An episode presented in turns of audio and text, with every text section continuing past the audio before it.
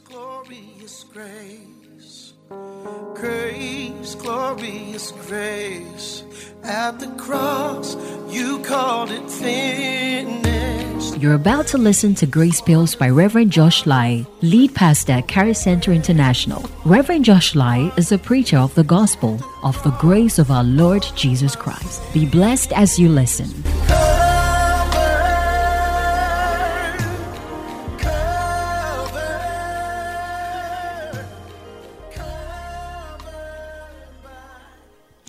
Believers Love Life, Part 7. Part 7. It's been enriching, it's been wonderful, and we are continuing in this grace. Hallelujah. Okay, so Romans chapter 12, verse 14 to 21.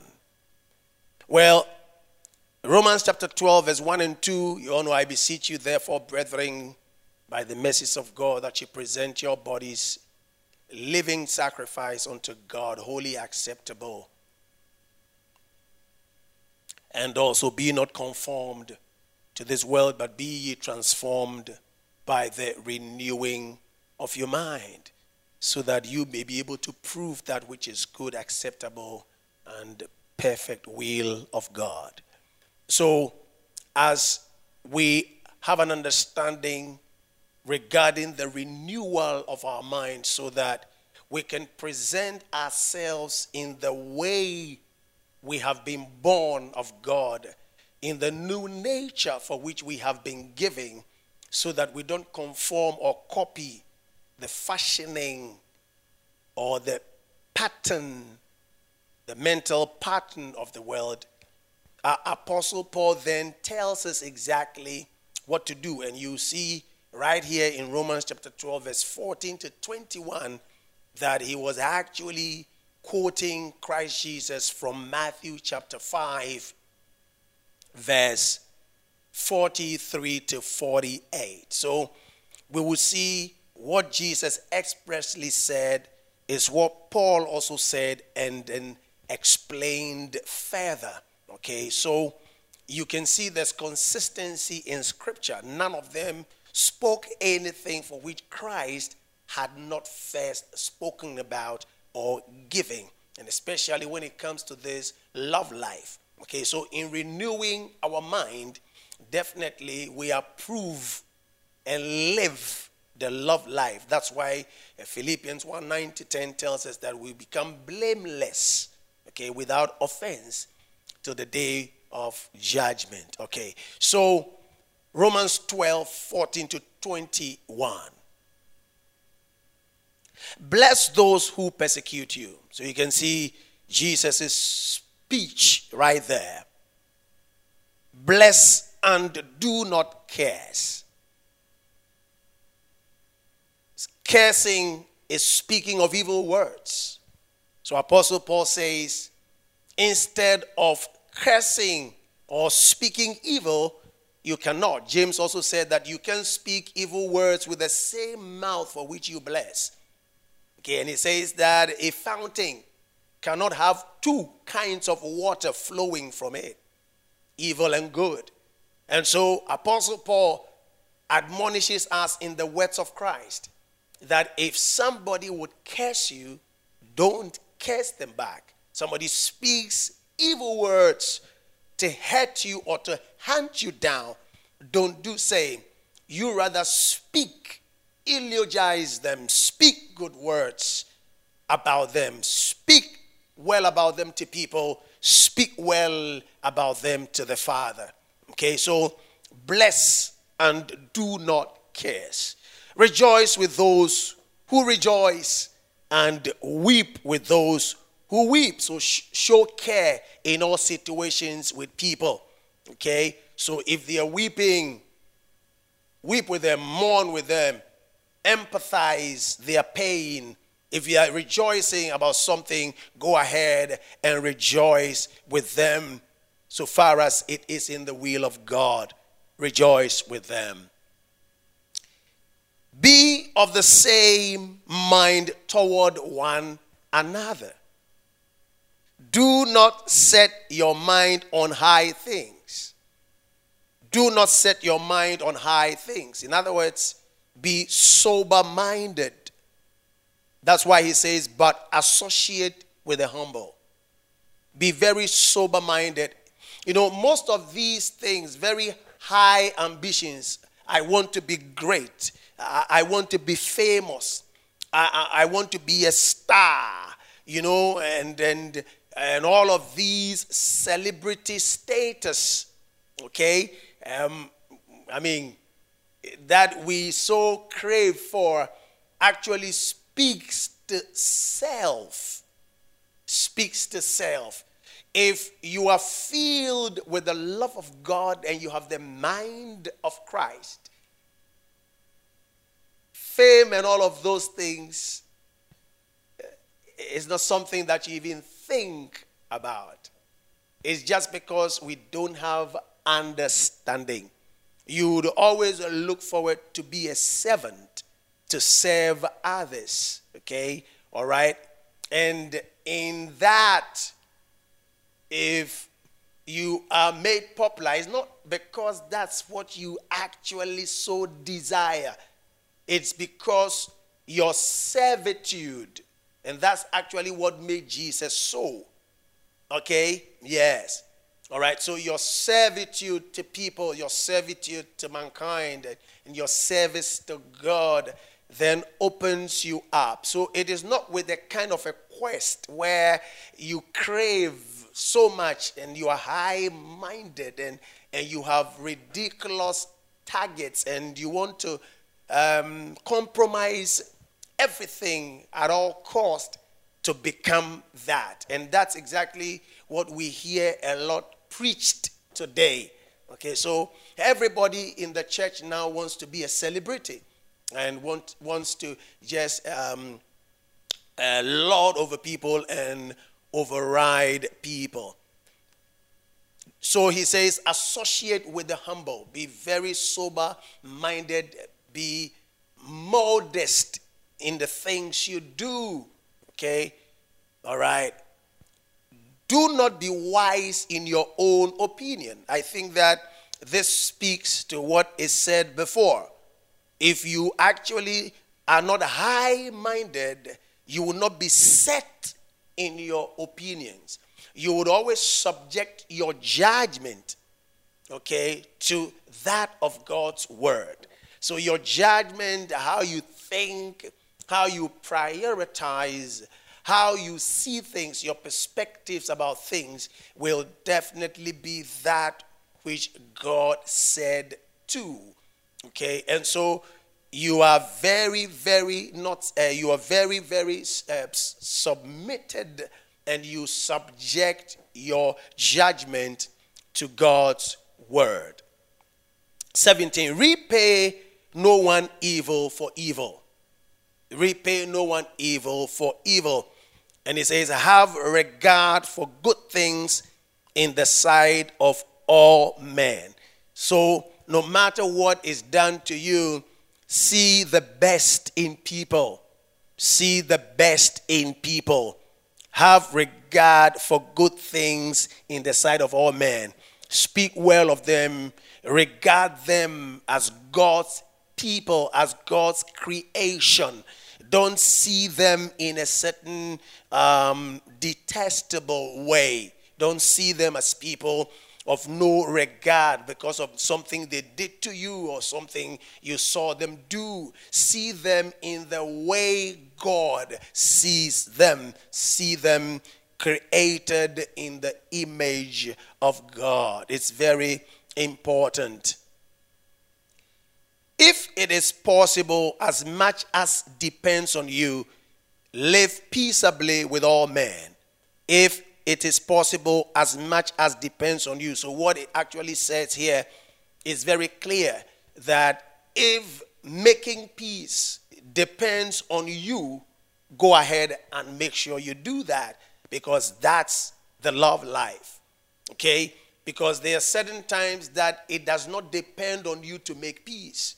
You are okay, you don't want to quarrel, you don't want to conflict, but then the person still doesn't want to talk to you. You do everything and they don't want to talk to you, well, you can do anything about that. But you so love them in your heart, and you are always ready to open up anytime they are. But then when it depends on you to make peace, because maybe somebody hurt you and you want to, you have to make peace, and it depends on you and they are ready, just go ahead and make sure that you settle it with them, okay? So that you can live peaceably with all men, no matter what they have done to you. Beloved, do not avenge yourselves. Do not avenge yourselves. So we are to live as brothers and we are, we are to, to bear one another. So no matter what anybody does to you, please take away revenge from your mind it is not the is not part of the mindset of the believer, okay, to avenge. No, it is not at all. He said, but rather give place to wrath. If you're not careful about this English, um, this grammar, you will think he's saying that rather um, be angry and always give place to wrath. That's not what he's saying. What he's saying is that give room, give room so that if people are um, offend you, you can easily forgive. So that's what he's saying here. That you make room for anger. What he means is that people would definitely offend you one way or the other. So always expect it so that you are not shocked to react in the way that you don't have to. So expect that people will make you angry and make room for that so that when you're made angry, you don't react in an ungodly manner.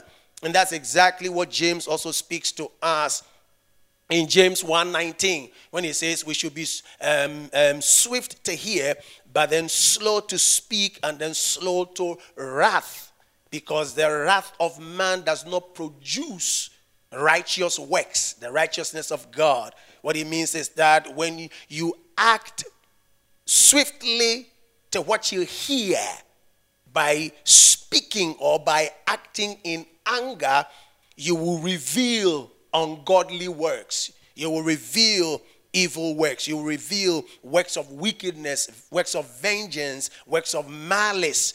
You will not reveal any fruit of righteousness. So give room that people will definitely offend you, but you are thinking forgiveness. So, in case they offend you, you have already made room to forgive and to let go. That's why the believer must think forgiveness. So he says, Give place to wrath, for it is written, Vengeance is mine, I will repay, says the Lord. 20. That's the place where it becomes quite uh, complicated because of what we have been taught for several years. Therefore, if your enemy is hungry, feed him. If he is thirsty, give him a drink. For in so doing, you will heap coals of fire on his head. Do not be overcome by evil, but overcome evil with good. Now, 21 should be able to let you know what 20 said. Okay, if you want to understand the context of something that is said, you must always look at the pretext or the post text, and it will definitely give you an idea of the context so you can understand the content. Okay. Now it says that if your enemy is hungry, feed him. And those are also the words of Jesus. He says, I, I was hungry, you did not feed me. I was thirsty, you did not give me water. I was naked, you did not clothe me. That's exactly what Paul is also quoting right here. So if your enemy is hungry, feed him. If he's thirsty, give him drink. For in so doing, you will heap coals of fire on his head. Do not be overcome by evil but overcome evil with good. So, um, heaping coals of fire on the head of your enemy is not punishment to your enemy. So, most of us think that he says that do them good, and because by that, God's vengeance will come upon them. No, that's not the meaning of the text. Then it means that you have forfeited love or evil evil, you are repaying evil with evil. Because what you are actually looking forward to is to see God's judgment on them so that you say, aha. You see, they did this to me. Look at what is happening to them. And we even see this amongst pastors who says, look at what they did to me and look at the way God is punishing them. And that is their, to their glory is a shame. That's not the heart of the believer. That's not the heart of Christ. This does not show a love mental disposition or a mental disposition of love. Not at all. Okay? This is not the heart of Christ. This is not the mind of Christ. What this text rather says is that as you do them good, as you love your enemy, by the love you show them, may they be convicted by your love so that they would escape the judgment and the punishment that God gives to the offender. Okay? So you are rather getting them out of God's punishment. So the, the, the, the expression here, if you can see, is in inverted commas. Because it is actually something that was done for penitence and also for propitiation in those days. Okay? Where people do that so that when they are done with that, they escaped judgment. All right. So they actually put the fire so that on their heads so that they don't go through the actual fire.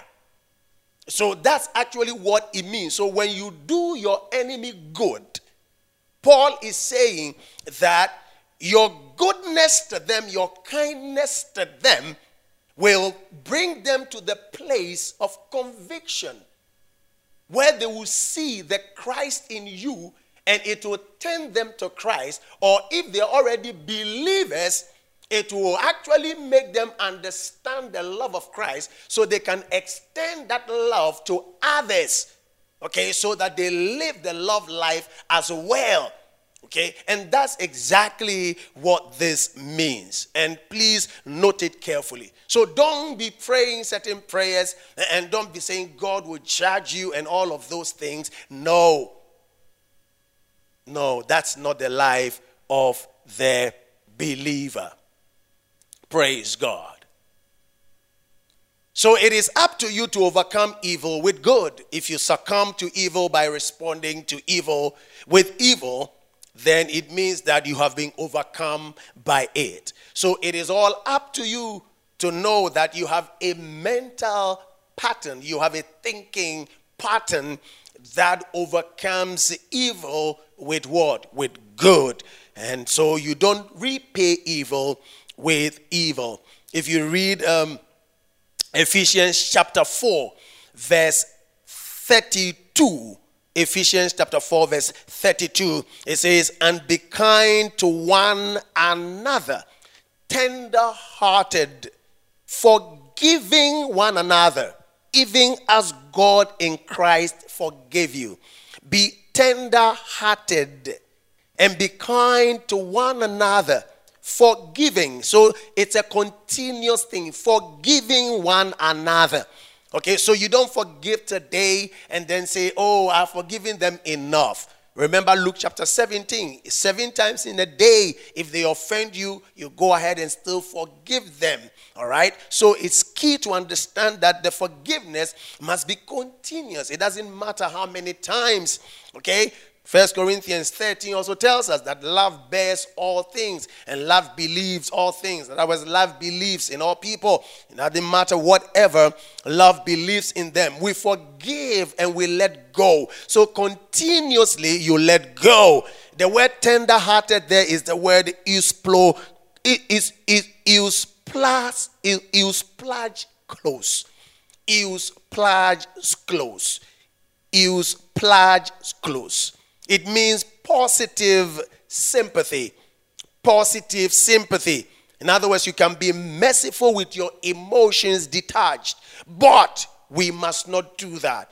So you are tender hearted, you are malleable at heart, you come, you show mercy with your emotions. It's not something that you are just doing, or somebody would have to force you or coerce you to do it.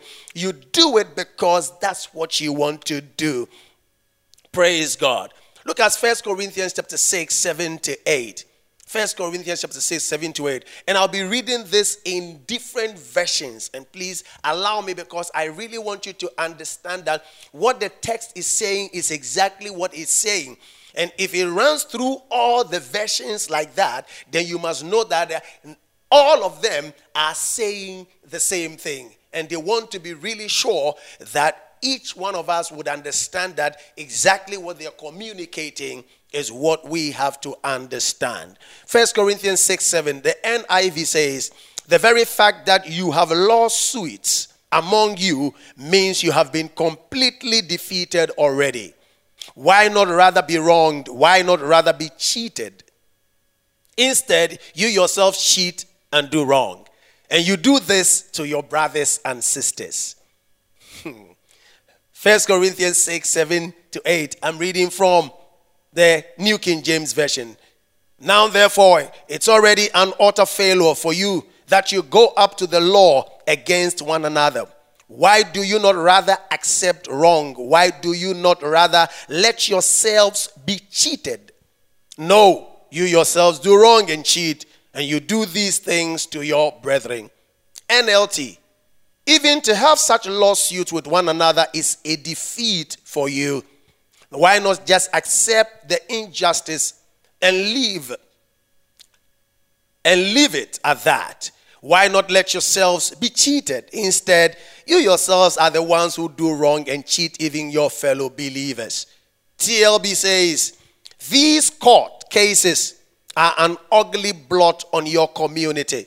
Wouldn't it be far better to just take it, to let yourselves be wronged and forget it all you're doing is providing fuel for more wrong, more injustice, bringing more hurt to the people in your own spiritual family. Amplified classic. Why? The very fact of your having lawsuits with one another at all is a defect, a defeat, an evidence of positive moral loss for you. Why not rather let yourselves suffer wrong and be deprived of what is your due? Why not rather be cheated, defrauded, and robbed? But instead, it is you yourselves who wrong and defraud, and that even your own brethren by treating them so. Amazing. So, Apostle Paul wrote to the Corinthian church, and this is a scenario where they were taking themselves to the law courts because people will borrow people's money and all of those things. It had to do with material things. And they will not pay back, and so they have to take them to court and all of that. And this is what he tells them that why don't you allow yourselves to be cheated? Why don't you allow yourselves to, de- to be defrauded and to be robbed?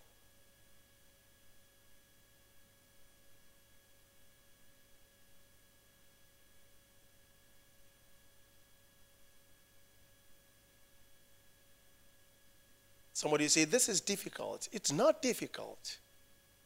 It's not.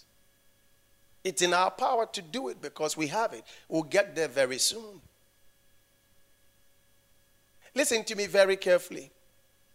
Anytime you read such in the Bible, ask yourself that would you love this to be done for you? So, like Jesus said, do unto others what you want them to do to you. So if you also would love that you offend people, but they forgive you, they don't take you to the law court. If you are asked to do that for somebody, you should be able to do it. Because one of these days you may become the one who is the offender. You may. It can happen. It can happen. We always find excuses because we are the victims at certain points. But then when you become the offender and the other person is the victim of the offense, you want them to let go. You want them to let go. All right? So know that the word of God is true and you can realize that as we actually teach the Word of God the way we have to, You see how material things have no place at all when it comes to our worship. It has no place at all. It keeps diminishing in value at every point. And you see that it doesn't have a place when it comes to value regarding spiritual things and the things of God.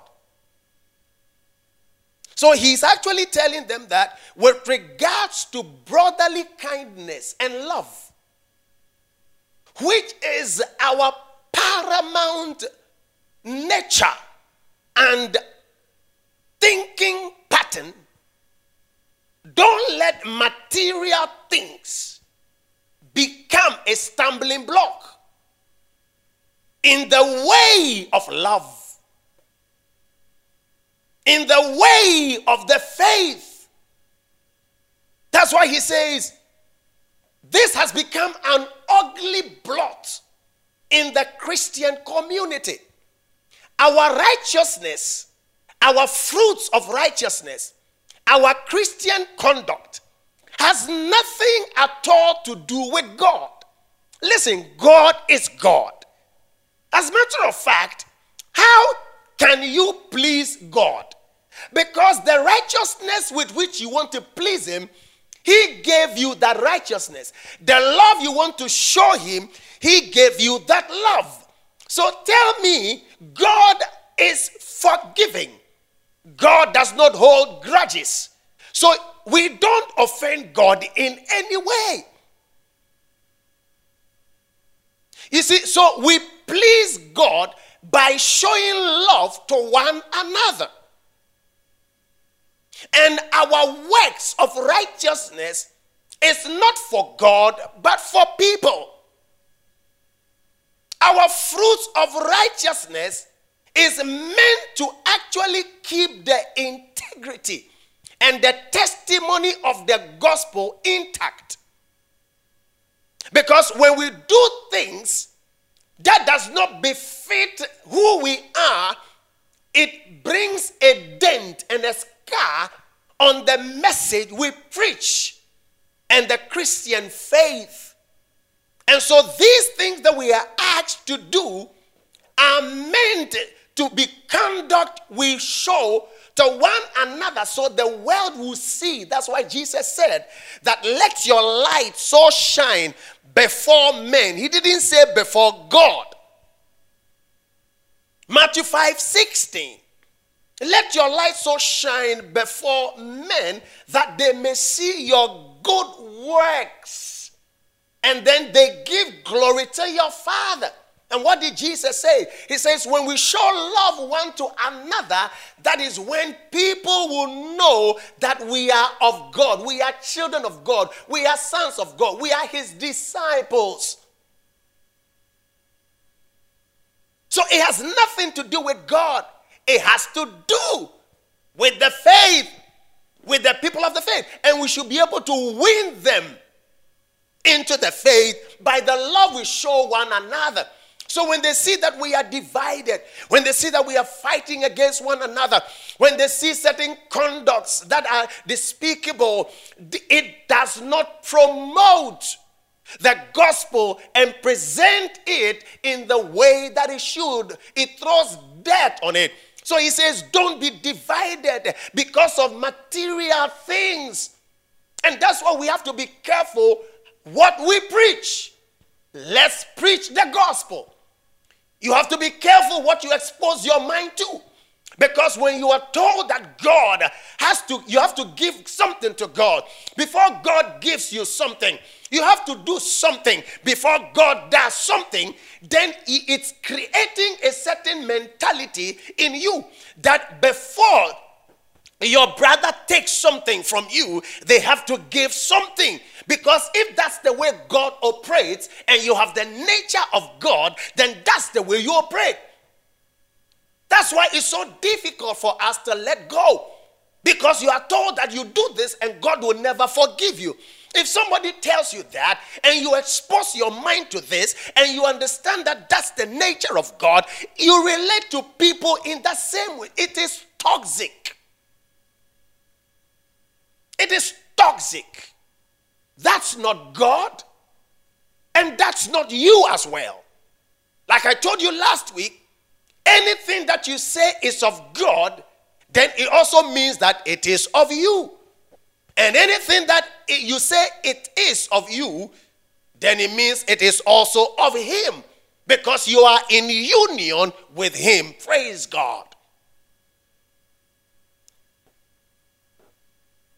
In this particular context, if it is a company money, just get it clear that you don't have power over your company money.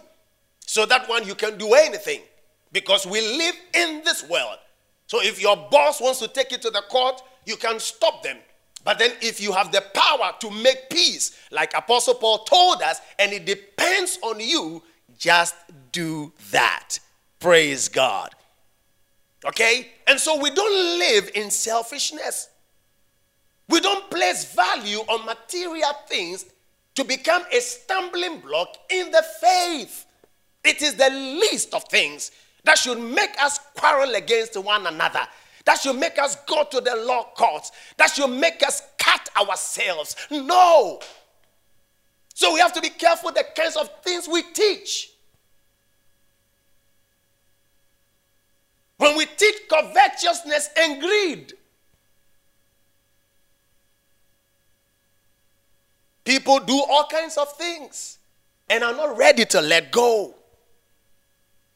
Because we present them as that is their lifeline. That's what gives them worth, and that's what gives them value.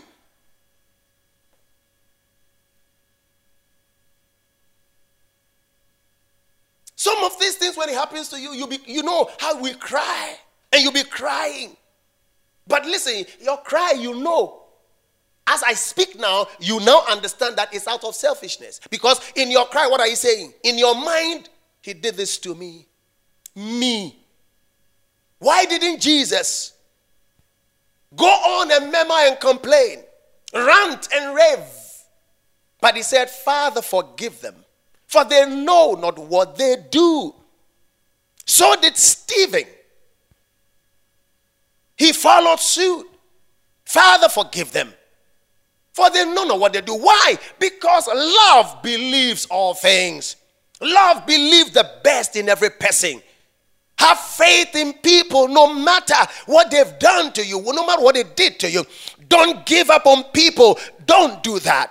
Believe the best in people when they try and fail severally. Still believe in them because the gospel always has, always has power to change. Believe the best when they are weak. Expect them to do well. Don't believe the worst or expect the worst from them. No, that is not the mark of our calling. Jesus said to Peter when he came back, Mark 16 7, he said, But go tell his disciples and Peter that he is going before you into Galilee. There you will see him as he said to you. So when Jesus was sending the message, he sent categorically, Go tell his disciples, and then he singled out and said, and Peter. So that nobody would misconstrue and say that, oh, as for Peter, dear, said, no. He didn't even mention. When they came, Mark chapter 16, verse 14 said, he rebuked them. Why did he rebuke them? He rebuked all of them together for the stubbornness of their heart and their unbelief. That was all he did. So love rebukes, but love does not condemn. And after rebuking them, what did he do to them? He sent them, verse 15, they should go into the world and preach the gospel. Signs and wonders shall follow them. And he spoke and said, and right after that, in 20, Bible said they went everywhere. They preached the gospel, and signs and wonders followed. God endorsed their message with signs and wonders. Even when they were unbelieving, he sent them out. That's the God we serve. That's how kind this God is. He rebuked them, but he acknowledged that they will do well. Don't tag people with their weaknesses. Don't use statements like, I know you. You can't change. It's not possible for you to change. No. Faith, have faith in people. Hope, hope in people.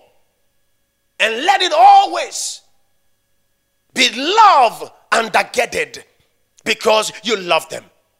If you find yourself easily provoked, you are walking in the flesh. That's why he will say in Philippians, and this I pray that your love may abound yet more and more in knowledge, in all judgment, that ye may approve things that are excellent, that ye may be sincere and without offense to the day of judgment. Praise God. When your mind is filled with love, you will judge excellently and you will judge only by the love pattern because that's your thinking pattern, because that's your nature. Praise God. Ephesians 1 15, 19. I want you to write it down. Ephesians 1 15 to 19. We're talking about the knowledge of his authority. Write it down. It speaks and opens us up to the knowledge of his authority. You need to understand who you are in Christ. And it's very key to your walking in love. Praise God.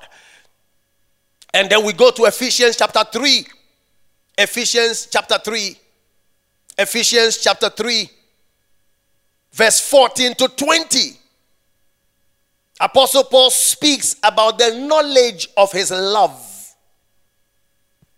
So the knowledge of his authority, Ephesians 1 15 to 19, the knowledge of his love, Ephesians 3 14 to 20. Now, what we're going to look at is Colossians chapter 1 9 to 12, which speaks to the knowledge of his will and spiritual understanding. The knowledge of his will and spiritual understanding. Can we go ahead now? For this reason, we also, since the day we heard it, do not cease to pray for you and to ask that you may be filled with the knowledge of his will in all wisdom and spiritual understanding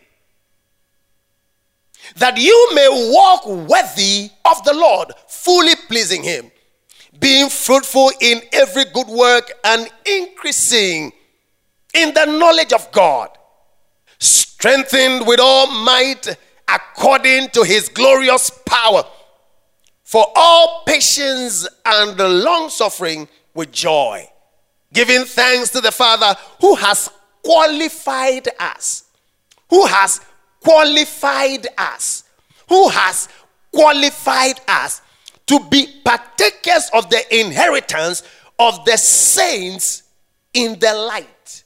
Praise God. Praise God. So, this is the prayer Apostle Paul prayed for the Colossian church. And he was talking about their understanding, the knowledge of his will, and their understanding. He's not talking about natural understanding, he's talking about spiritual understanding. So he says the knowledge, and the word knowledge there is the word epignosis in the Greek. The accurate, precise knowledge of his will. Thelema. God's desire. The desire of God specifically. It comes from the word telo. It means to will. The result of the will is the M8 thelema. So, what he's talking about is generally talking about the result of what one has decided. So, this is what God wants done, and therefore we have the knowledge, the precise, accurate knowledge of what God wants done. It has to do with what He has decreed as well as His emotion.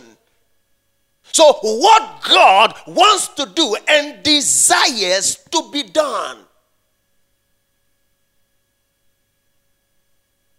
So, there are certain things that God has not necessarily decreed.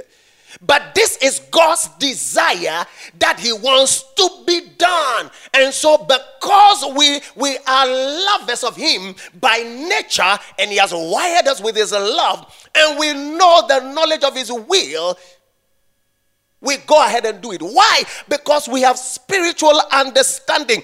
The word spiritual understanding is the word pneumaticos, spiritual pneumaticos the, anything that has to do with the spirit. In other words, it is worked by the spirit. So it's a spiritual understanding. The word understanding is the word sunesis cleverness or to be smart about the knowledge. So it's applying the knowledge in the practical way. So this is applying spiritual things in the practical way, in the most practical way. That is why he talks about it producing good fruit. So he's not talking about your ambitions. The good fruit here is talking about showing Christian conduct in every way of life and doing ministry and everything that has to do with our salvation. We have been giving everything. When we understand and we have knowledge of His will, we will bear fruit in every good work. The word fruit there is the same word that was used when Jesus was speaking about the parable of the sower. And you realize that he was talking about the effect of the word and the word he spoke about is the seed, which contains the power of God. The words I speak to you, they are spirit, they are life. The power of God. So there were four hearers. First, no conviction. Second, no root in themselves. Third, last, choke the word. The four the word produced fruit. The word produced every good work. But even with that, you realize that there were levels of the produce. There were levels of the fruit. Some 30, some 60, some 100. So you see, the problem was not with the word. The problem was not with the power of the seed. The problem was with the hearts of reception the receptivity, the choice to receive what was coming to them and to apply it. It is no more in the seed, it is now in the earth to receive the potency of the seed. And that is why it is very clear when he spoke about the spiritual understanding.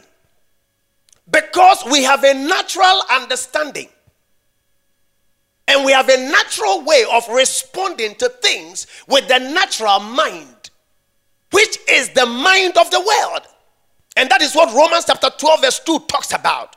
That we should not be conformed to this age, we should not be fashioned or fashion our mind, our thinking pattern to this age, but be transformed in the renewing of our minds. So you see, the key has to do with the renewing of our mind. Siske matizo is the word to conform, so that we copy the pattern of the world and we live the pattern of the world, even though we hear the word. And the word has the power to change our minds and change our pattern of behavior, we choose not to respond to it, but we respond to the natural way of thinking and we think like the word, not because the word is not powerful, but it is in our choice of will.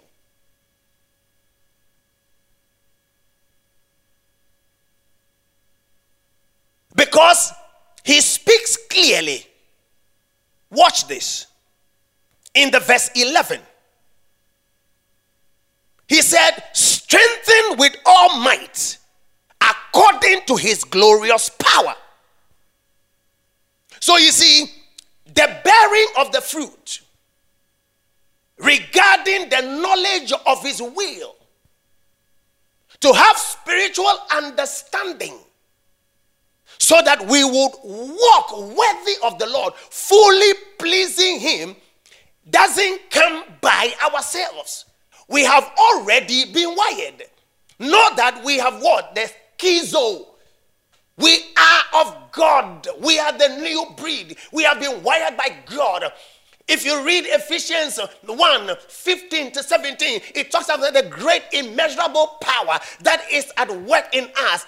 And if you come here, he said, We are strengthened by his glorious power that is at work in us. So it is the power that works in us. So the power is working in us by the knowledge of his will that comes to us. And we have that spiritual understanding, and we now choose to respond to the power and to walk in the way that is worthy of the Lord.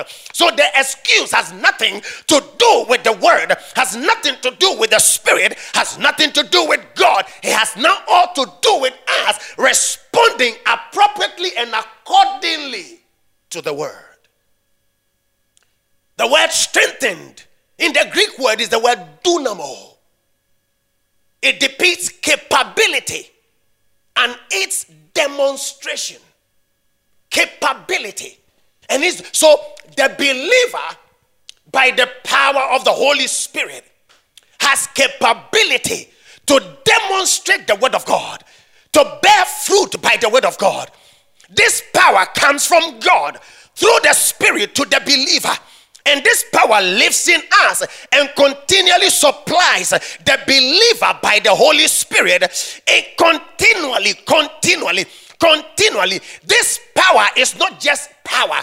It says he strengthens us with all power, all might, all dunamis are, praise God. In other words, it is sufficient in every degree and sufficient for every situation. So it has nothing to do with God. He has given us everything and strengthens us by all power at all times, in all sufficiency, at every degree for all situations. That's why John Wesley said something. He said that there is something that looks like faith. It is not faith, it is called a mental assent. And the devil gave it to the church. The mental assent says, I admire it, I have heard it before, I have learned it, but I'm not going to work with it. You know it. You heard it before, but you're not convinced about it. In other words, you have everything. It's not so much head knowledge, but being precise and clever about it to apply it properly.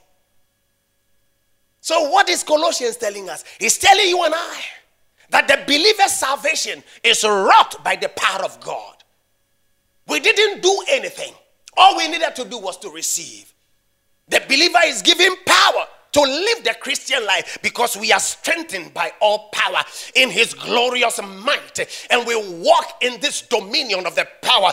Oh, only that we respond to it and we become those who have dominion over life and over situations of life. And we walk in this love life and we can love anybody who hates us. No matter what they do, nothing moves us because this power is at work in us and we are responding to it. We are like the tree planted by the rivers of water its leaf don't wither. Whatever he does prospers. That is the life we live. We have been given power to live the Christian life, power to evangelize, power for ministry. We have all the power to work with if we choose. So the believer's strength helps the believer to do what's right when we don't want to to keep going when we don't want to, to stop acting in a certain way when we know we should, to trust God in spite of what is happening around us. To boldly speak up, even though it is becoming to keep silent. In other words, it's so cool to keep silent. We're able to speak up boldly by the grace of God. We are strengthened to keep living for the Lord. When it is popular to renounce your faith, we are strengthened to keep living according to the principles of Scripture rather than pursuing mysticism. We have all the power. All we do. First Peter 1 3 would tell us Verse 40, 1 Peter 1 13 to 14. Therefore, get up the loins of your mind. Guard, guard, guard the loins. Hold your mind. It's so precious. Guard your understanding. Be sober Rest your hope fully upon the grace that is to be brought to you at the revelation of Jesus Christ. Don't copy the world. Don't admire anything about the world, anything about your past. No. Rest your mind fully on the grace that is brought to you at the revelation of Jesus, at the illumination of his light. As obedient children, he calls you by your name. He says, First you were dead, you were rebellious children. Now you are not rebellious. He said, As obedient children, because the spirit of obedience is in you. He's not calling us obedient children because we obeyed or because we will obey. He's calling us obedient children because that's our nature. And so he said, let that form your mindset. You are an obedient child. I don't see my members as stubborn. I never see my members as rebellious. I never see a Christian brother or a Christian sister as rebellious. No matter what they do, I still see them in the light for which Christ has made them. And I know something is turning inside of them. So far as they get the knowledge of His will, they, are, they will be strengthened. And they'll receive the strength to walk. It doesn't matter. He can struggle with them. He can struggle, sink and struggle and struggle. It will come dead. Because the nature of righteousness, obedience, lives inside of them. Praise God. As obedient children, not conforming yourselves to the former lusts, as in your ignorance not conforming yourselves to the former. That's not you. Don't copy your shadow. Copy your model. Copy your image. Imitate him. That's you now. Be sober, be alert. Ephesians 4:22 that you put off concerning your former conduct. The old man which grows corrupt according to the deceitful lust. Still talking about your thinking. But be renewed in the spirit of your mind. That you put on the new man which was created according to God in true righteousness and holiness. That's who you are now. Put on that. That's you. Put on the new man. Switch this one off and put on who you have been made. Let that thinking become you. Let that thinking walk with you. Let that thinking work with you. Walk in that mindset and that pattern. You are obedient. First Timothy 1:13. This is when Paul was giving his own testimony regarding his salvation, how Christ saved him. Although I was formerly a blasphemer, a persecutor, and the insolent man, I obtained mercy because I did it ignorantly in unbelief. It's the same word that has been used over and over again regarding ignorance. It's the word agnoia.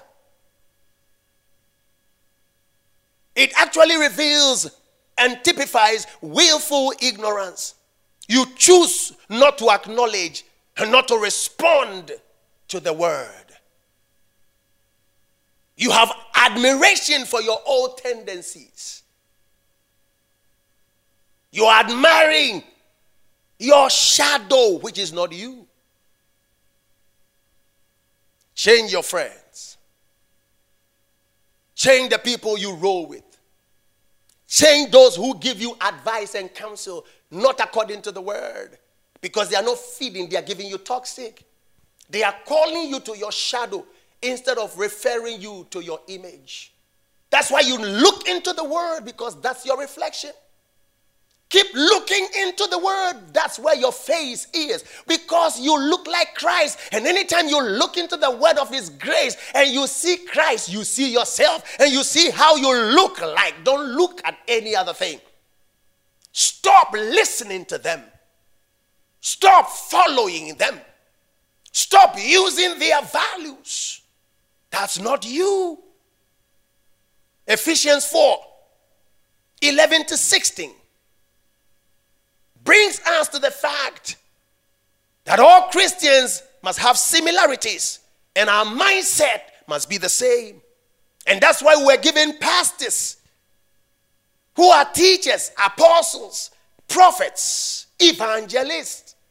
The fourfold ministry was giving us for this purpose some of us have been given special ability as apostles. To others, He has given the gift of being able to preach well. Some have special ability in winning people to Christ, helping them to trust Him as their Savior. Still, others have a gift of caring for God's people as a shepherd does his sheep, leading and teaching them in the ways of God.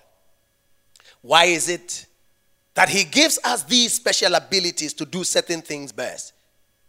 Look at what He says. It is that God's people will be equipped to do better work for Him, building up the church, the body of Christ, to a position of strength and maturity. Until finally we all believe alike about our salvation. We all believe alike. When anybody doesn't believe alike, show them all the love, show them all the care, but don't buy into their counsel because they don't look like you and you don't look like them. You have a different model. You have a different model.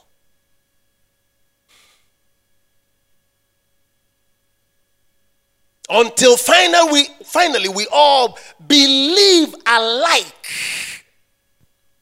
Believe alike about our salvation and about our Savior, God's own Son, and have, be, have become full grown in the Lord. Yes, to the point of being filled full with Christ. Then we will no longer be like children, forever changing our minds about what we believe because someone has told us something different or has cleverly lied to us and made the lie sound like the truth. Instead, we will lovingly follow the truth at all times, speaking truly, dealing truly, living truly, and so become more and more in every way like Christ, who is the head of his body, the church. Under his direction, the whole body is fitted together perfectly, and each part, in its own special way, helps the other parts so that the whole body is healthy and growing and full of love. Let Christ remain as your model. Look to Him, and you become more like Him. You are blessed and you are so favored of God You are so been adorned beautifully. And nobody can change who you have been made. But you have the choice to respond to your nature with a mindset regarding the knowledge of His will, His particular desire, with a spiritual understanding. So you will bear fruit in every good work. You bear the fruit of love. And in that love, we'll see joy. In your conduct, we see peace. We'll see gentleness. We'll see long suffering. We'll see kindness. We'll see goodness. We'll see faithfulness. We'll see self control. We'll see you actively reaching out for souls, feeding the poor, loving the unloved and the rejected, living the victorious Christian life, the life of love. You are blessed. Grace, glorious grace. Grace, glorious grace.